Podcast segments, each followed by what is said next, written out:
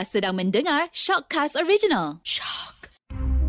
Jika anda diminta masuk ke sebuah bilik gelap untuk disoal siasat, apakah anda berjanji hanya akan berkata yang benar-benar? Tiada yang dusta atau selainnya, melainkan kenyataan yang benar sebenarnya. Mungkin ia pahit untuk ditelan, pedih untuk dikenal. Mengadaptasi konsep dark room atau bilik gelap, siri Shock Confession Bilik Gelap menggali dan membongkar kisah-kisah inspirasi rakyat Malaysia yang penuh tangis dan tawa. Di dalam bilik gelap ini, perca-perca kenangan manis, pahit, sedih, marah dan kecewa, malah kesesalan dan harapan dalam memburu piala kehidupan diluahkan secara telus dan jujur. Inilah Confession Bilik Gelap. Bertemu kembali dalam Shock Confession Bilik Gelap. Ya, minggu ini kami bersama dengan kumpulan Otai, perintis muzik hip hop di Malaysia. Siapa sangka dari kampung baru Kuala Lumpur ke Los Angeles menelaah muzik. Berbagai cabaran ketika mula-mula menempatkan muzik hip hop ketika rakyat Malaysia obses dengan muzik rock pada tahun awal 90-an. Kita dengarkan Hayati Confession dari kumpulan Nico J. Terima kasih saya ucapkan kepada kumpulan Nico G kerana sudi bersama saya dalam Shock Confession Bilik Gelap minggu ini. Boleh uh, cerita sikit perkembangan terbaru Nico G dan juga uh, apa yang boleh dikongsi sepanjang PKP ni? Okey, uh, sepanjang PKP ni kami sedang merancang untuk merekod beberapa lagu lah untuk menghabiskan album Black Edition tu. Kami mungkin akan buat collaboration lagu bersama dengan Samsul Yusof. Boleh tak abang cerita sepanjang uh, inilah nasibku dan juga Siaga 2019 mana yang macam abang rasa memberi kesan dalam hidup abang dan juga kumpulan Nico G sendiri? Sepanjang kami buat lagu ni, memang kebanyakan lagunya memberi kesan pada kami lah. Bukan pada kami, juga pada pendengar-pendengar dan peminat-peminat kami. Macam inilah nasibku, lagu rindu. Selepas saya menang competition tu, saya ditawarkan untuk uh, merekodkan lagu di Los Angeles. Mengapa mereka pilih? Kerana masa tu Los Angeles uh, dengan New York ni adalah satu uh, industri muzik yang power lah yang terkuat lah pada masa tu. Uh, mana banyak artis-artis international semua memang apa-apa dia orang dia orang nak apa majukan diri dia orang dia akan berhijrah ke New York ataupun Los Angeles. Pada waktu tu penerimaan untuk lagu uh, hip hop ni memang uh, orang kata baru-baru lagi Uh, kalau urban kalau dekat bandar tu mungkin orang boleh terima. Tapi kalau di kampung-kampung di ceruk-ceruk kampung uh, memang susah lah. So, setiap setiap kali kami nak buat persembahan pun kadang-kadang kami uh, melalui berbagai-bagai rintangan. Macam orang baling batu kadang-kadang. Macam kita main fanfare main pesta Ha, dia memang macam tu Kebanyakan dia orang ni banyak mendengar lagu-lagu macam black metal. Tapi syukur Alhamdulillah lah dia orang boleh terima Nico G ni. Ada waktu tu saya tak ada gaji. Saya tak dibayar gaji oleh syarikat rakaman pun. Saya keluarkan duit saya sendiri lah. Duit saya yang semasa saya bekerja bank dengan duit saya semasa saya duduk LA saya duduk LA tu saya simpan duit tu kan. Simpan simpan simpan, simpan. bila balik baru saya spend duit tu semua. Jika dilihat pada tahun 1992 bang eh kita uh, recap balik. 1992 ni susah tak nak naikkan uh, lagu hip hop ketika tu bang? Sebelum kami merakamkan album kami adalah sebuah kumpulan yang yang menang cekik champion lah pada waktu tu. Dan kami dapat mengalahkan peserta-peserta daripada uh, Singapura daripada Thailand dan juga Malaysia untuk kami bila kami dah merakamkan album bila kami nak buat tu kami hanya fokus pada training. Mana training daripada segi persembahan lah. Ha, menari nak kena sharp. Ha, macam tu lah. Ah, untuk hip hop dia banyak genre kan? Ada yang hip hop yang pantas ada hip hop yang slow. Jadi untuk Nico G sendiri dia hip hop jenis apa bang? Kita ni totally street tetapi uh, bila maknanya orang orang recognize Nico G ni uh, the street dulu kita panggil as street beat lah. Uh, maknanya kita memang bergenrakan konsep hip hop yang totally street. Tetapi right now street punya punya genre ni dah boleh diterima ramai tau. You know towards the music kan kalau you dengar kan semua totally into street. Even artis-artis yang baru yang hip hop baru ni pun cara lyrics dia orang pun dah tak macam zaman kita orang kita mengikut uh, pada Dewan Bahasa dan Pustaka.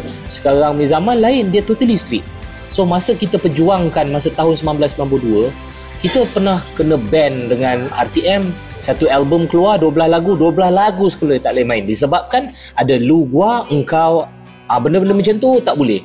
Tapi right now dia dah jadi macam Dewan Bahasa dan Pustaka kena kena support pula hip hop ni disebabkan that the, that is the lyric itulah kehendak anak-anak muda. Dan ada ketika yang saya dengar perkataan yang digunakan tu di accept oleh Dewan Bahasa dan Pustaka. So macam eh man dia dah dah berubah. Maknanya bila tahun berubah everything berubah changes kan? Ha, macam tu lah. Perubahan tu sebenarnya kalau if the lyrics kan kalau dah the lyrics tu dah kena macam tu sekarang ni kan? Kalau boleh dia remain at budaya kita lah budaya adat ketimuran lah lagi bagus lah. You know ada banyak cara-cara yang kita nak keluarkan. Tetapi kehendak kan dia tak boleh nak salahkan peredaran zaman ni sebab dia lalu macam tu kan. So kita kena bear in mind that kita kena move forward lah. Maknanya if it is itulah yang peminat suka itulah yang kita kena sampaikan. Sekarang ni very simple je satu ayat yang dia kata jangan buat kecoh ataupun jangan main gila kan benda-benda macam tu macam dulu tak boleh nak sebut itu sekarang ni itulah yang mengcatchy kan itulah yang kehendak peminat kan. Macam tu lah Sekarang ni selebriti tu dilihat bagus berdasarkan sejauh mana viewersnya. Dan dia tidak lihat juga pada kualiti semata-mata. Jadi apa pandangan abang mengenai situasi dan juga revolusi ini? itulah tu. Macam macam kami eh masa zaman kami eh kita totally jaga kualiti semua benda. Semua serba-serbi kena kena tengok lihat angle-angle yang sangat-sangat kena jaga. Tapi at this moment time dia macam saya cakap lah apa soalan awak tu tadi tu it's actually peredaran zaman lah. Dia berubah you know dengan cepatnya tau. So kita kena ikut sekarang kita tak boleh laid back you know you cannot.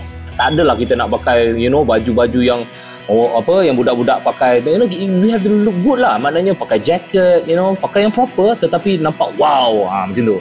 Garang dorang ni walaupun lama dorang kekal relevan dress uh, dressing dorang you know dengan, all the caps cap. Kita orang ni banyak sponsor international brands. 2C dengan DC ah international brand banyak sponsor kita. So kadang-kadang whenever kita ada new material nak keluar kita bukan macam duduk diam because kita ada Nico G Entertainment our entertainment company yang bergerak bersama-sama untuk eh, membuatkan kita ni kekal relevan for example eh satu lagu yang kami hasilkan satu lagu tu bukan lagu saja yang kita prepare.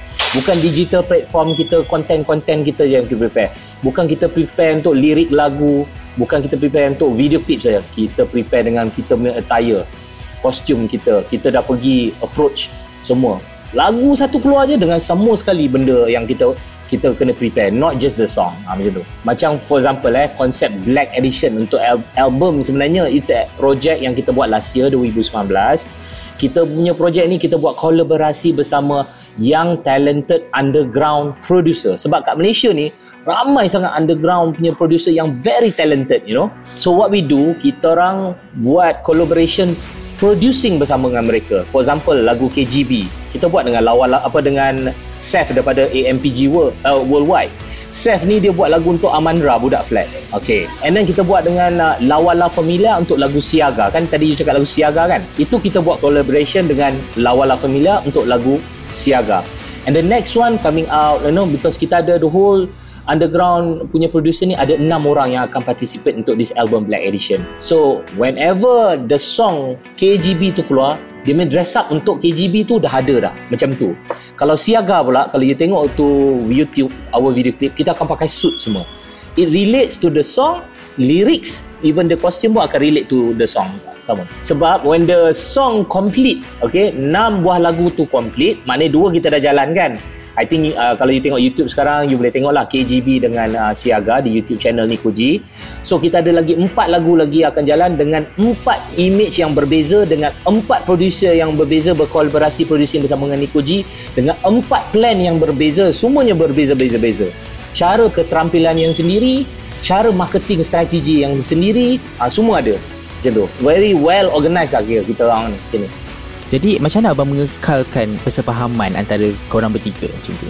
First of all, kami ni memang satu kampung daripada kecil kami dah bersama-sama. Okay, mengaji sama-sama. Kita orang ni asal kampung baru. Pada tahun 1992, Niko G dah ada. Maknanya 91, Niko dah pergi LA pak. Nak kekal relevan selama 28 tahun bukan senang, betul? satu je kita orang pakai. Kita kena sesucinya Ram- Ramadan. Hati kita sebersih-bersihnya sekain putih. Penghidupan kita memang kita ada tiga ni je. Bukan tiga tu orang. Tiga ni pun kalau tak boleh nak jaga macam mana kan? Itu yang kita terapkan dalam ilmu agama kena ada. Kuat-kuat sangat kita terapkan. Kita cukup-cukup. Biar runtuh segala mana pun dunia ni kita jangan runtuh. Ha, macam itulah perjuangan kita. Allah selamatkan kita. Jika kita, kita lihat macam makna sebuah kejayaan tu berbeza bagi orang kan? Ada macam Ya. setengah artis uh, melihat kekayaan tu macam okey jadi artis kena kaya, kena ada rumah, kena ada kereta besar. Jadi macam apa makna kejayaan bagi abang dan juga Niko G? Okey, kejayaan yang apa yang kita terima lah kan? Throughout our 28 years untuk tahun ni lah, next year will be 29 kan apa yang saya nampak lah saya pernah bercakap dengan Abang Niko dengan Abang Dino Abang Dino pun ada kejap lagi nanti saya pass lah. awak tanyalah dia soalan kan dia pun ada kat sini saya pernah cakap dengan dia orang eh Ko, no kita ni kalau nak kejar kejayaan ni dah banyak piala kita dapat kita ni kalau nak kejarkan macam-macam dah banyak tapi Alhamdulillah lah Allah bagi kita berlainan sikit daripada orang lain. Allah bagi kita dapat kejayaan bersama-sama selama 28 tahun ko. Menitih air mata semua orang. Ingat senang ke nak bersama-sama kan? Itulah kejayaan yang paling berharga untuk kita orang bertiga ni sebenarnya. Bukan anugerah yang kita kejarkan. Kalau nak kata kita orang dah buat macam-macam dah. 28 tahun bukannya baru kan? Lama kan? Kita dah lalui macam-macam. You know, kita syukurlah because you you you guys nampak kita. I don't know how macam mana korang nak interview kita syukurlah korang nampak kita. Maknanya inilah luahan hati kita yang ikhlas sangat-sangat. Maknanya kita tidak ada nak bersaing dengan siapa-siapa cuma kita berbangga dengan hip hop sekarang dah boleh diterima ramai. Macam Abang Niko cakap yang kita kena baling batu masa buat performance baling air kencing masa buat sama dia bubur dalam plastik tu memang betul bila kita buat dalam tempat rock ni tempat pada tahun 90 kita nak educate rakyat Malaysia time tu dia suka rock saja. Dia orang tak faham hip hop hip hop ni. Tiba-tiba ada budak kampung baru tiga orang pergi ke Penang pergi ke Parit Bunta buat show tempat heavy metal tempat rock nak tiba-tiba kita orang masuk tak kena kali batu kan? Apa ni dia orang tak boleh terima. Tapi Alhamdulillah perjuangan kami berjaya. Yang mana tahu ke yang mana kenal kita berjaya. Yang mana ambil kisah tentang kita berjaya disebabkan sekarang ni semua orang dah boleh terima. Seluruh rakyat Malaysia dah boleh terima hip hop kan? Perjuangan kita tu orang tak nampak. Susah kita senang kita orang tak pernah nampak. Orang cuma tahu ada kewujudan Nikoji je. Itu pun budak-budak sekarang mak bapak dia orang pun bukan tak minat kita minat. Tetapi dah tak larat nak tekan like nak tengok YouTube tak ada masa. Yang awak tengok berjuta tu semua anak-anak je. Kan? Le- lepas tu untuk kekal relevan selama 28 tahun kita tengok berapa artis yang boleh tahan sampai 28 tahun. Kita tengok sekarang yang mana hip hop hip hop kan? Kita tengok berapa lama. Kalau dia boleh itulah dia betul-betul truly artis. Kalau sekadar hidup segar mati tak mau bila time dia naik naik. Nanti dia dia ada masa kita akan jatuh.